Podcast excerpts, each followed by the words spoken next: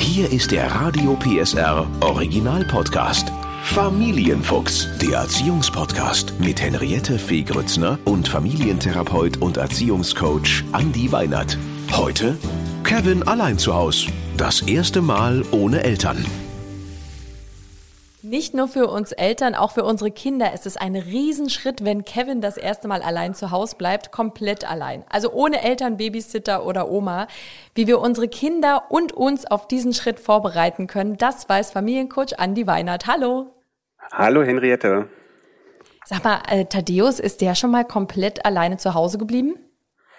Nee, also bisher noch nicht. Er ist ja zwölf Jahre, was aber auch bei uns ein Stück weit daran liegt, dass wir ja in einem Haus wohnen und das auch über mehrere Etagen geht und das dann doch immer noch schon auch für ihn ähm, recht gruselig sein kann. Aber er war schon Nächte ohne uns. Dann waren meistens Oma und Opa oder auch mal eine Tante da und hat sozusagen auch schon die Erfahrung gemacht, dass das auch gut funktionieren kann.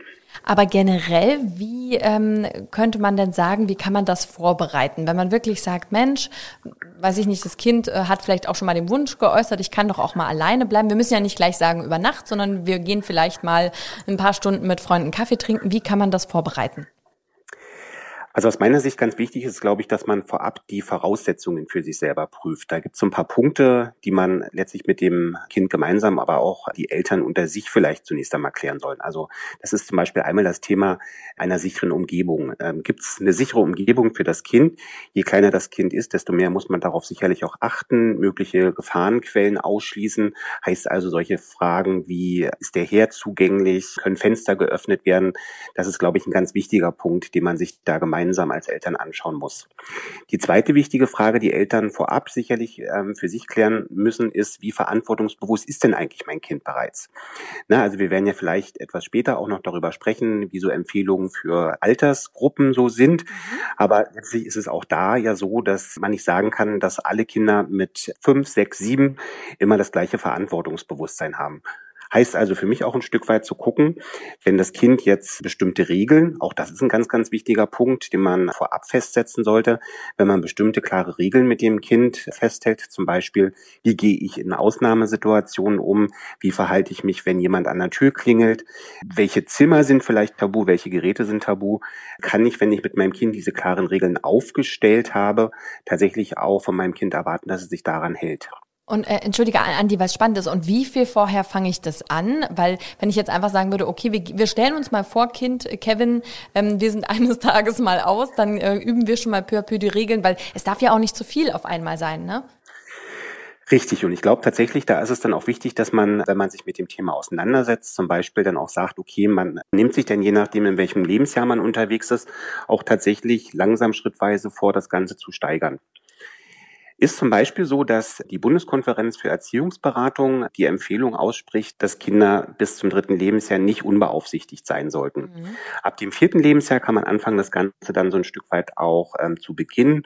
Auch da ist die Empfehlung die, dass man so sagt, das Kind sollte je nachdem, ja, wie gut es dann damit auch schon umgehen kann, nicht länger als zehn bis maximal 30 Minuten alleine sein. Ab dem siebten Lebensjahr gibt es dann tatsächlich eben auch die Möglichkeit, dass man das Ganze auch mal bis zu zwei Stunden steigern kann. Ab dem zwölften bis zu vier Stunden und ab dem vierzehnten, da geht es ja dann auch langsam darum, dass die Kinder zu Jugendlichen werden. Dass sie bald ähm, ausziehen sollen. je nachdem, je nachdem, wie dann die persönlichen Voraussetzungen des Kindes sind, dass man da also auch mal ohne Sorge sagen kann, okay, jetzt kann man auch mal darüber nachdenken, das Kind nachts alleine zu lassen. Andi, was mache ich denn mit dem Kind, was überhaupt nicht alleine zu Hause bleiben will? Selbst wenn man das vorbereitet hat und wenn man das so ein bisschen angeht und man sagt, ich gehe nur mal den Müll runterbringen und wenn man merkt, dieses Kind will nicht alleine zu Hause bleiben. Denn ist, glaube ich, der erste wichtige Punkt, dass man diese Idee des Kindes oder diesen, diesen Wunsch des Kindes auch aus meiner Sicht respektiert.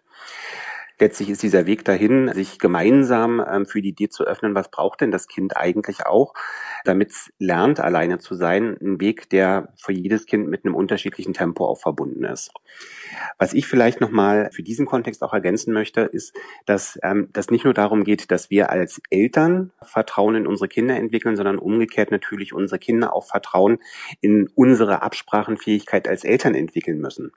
Das heißt also, eine gute Möglichkeit, wenn ich jetzt merke, mein Kind fremdelt erstmal so ein bisschen mit dieser Idee ist, dass ich dem Kind ja anbieten kann, hey, was hältst du davon, dass wir das mal so machen, dass wir mal eine Runde um Block gehen, einfach nur ein paar Minuten und dann sind wir wieder da.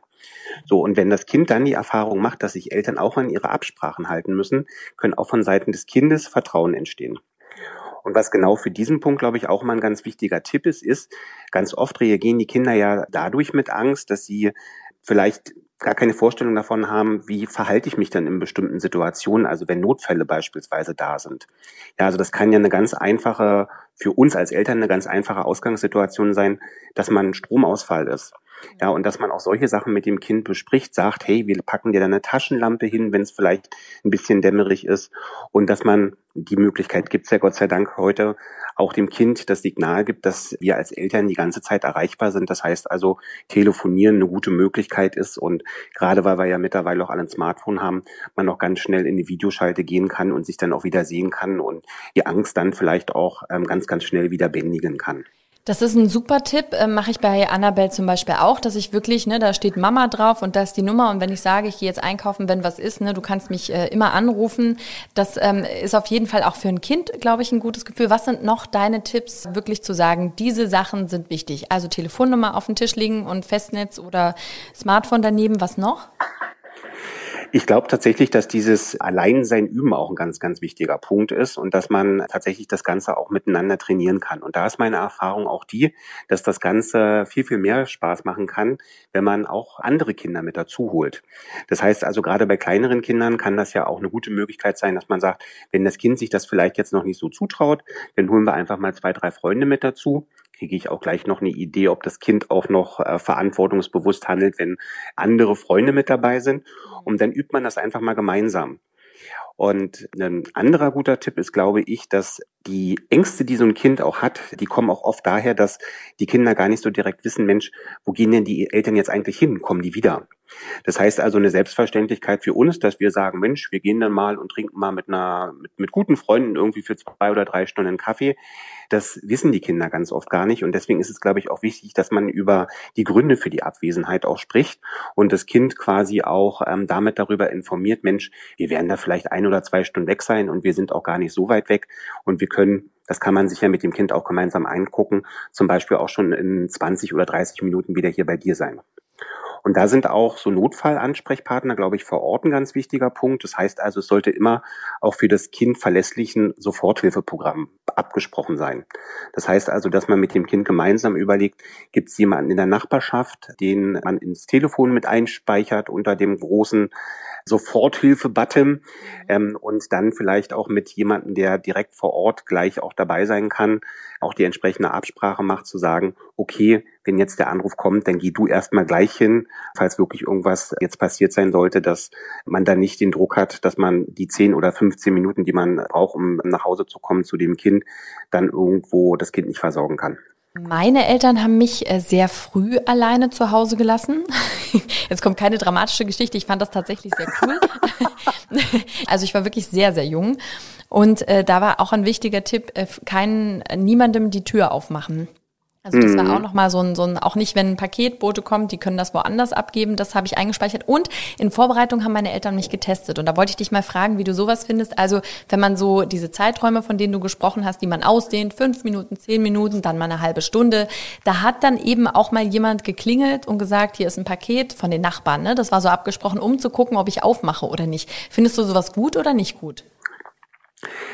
Ich hatte ja vorhin, als wir so über die ersten vorbereitenden Tipps gesprochen haben, hatte ich ja auch gesagt, dass es ja auch wichtig ist, eine Idee davon zu bekommen, wie verantwortungsbewusst handelt mein Kind in so einer Situation. Mhm. Und natürlich kann das für einige Eltern, für die das passt, durchaus auch sinnvoll sein, zu sagen, okay, ich kann das vielleicht im Moment noch gar nicht so richtig einschätzen. Ich könnte mir vorstellen, dass das klappt, aber so hundertprozentig die Sicherheit habe ich nicht dann ist das aus meiner Sicht durchaus ein Mittel, wo man auch sagen kann, okay, man probiert das jetzt einfach mal.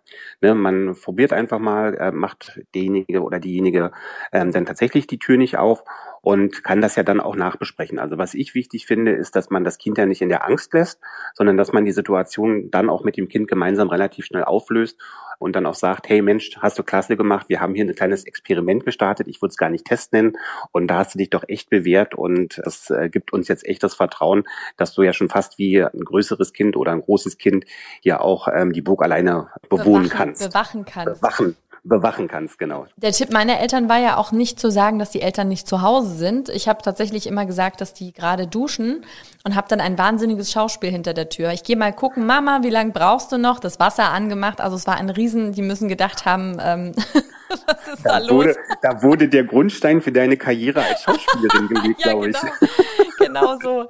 Also äh, ja, dann der Moment des Abschiedes. Du weißt ja, äh, äh, dass man sich manchmal schwer lösen kann. Vielleicht das erste Mal lässt man das Kind alleine zu Hause und dann knuddelt man und macht es vielleicht sehr bedeutungsschwanger. Schneller kurzer Abschied oder wirklich nochmal alles durchgehen. Was ist dein Tipp?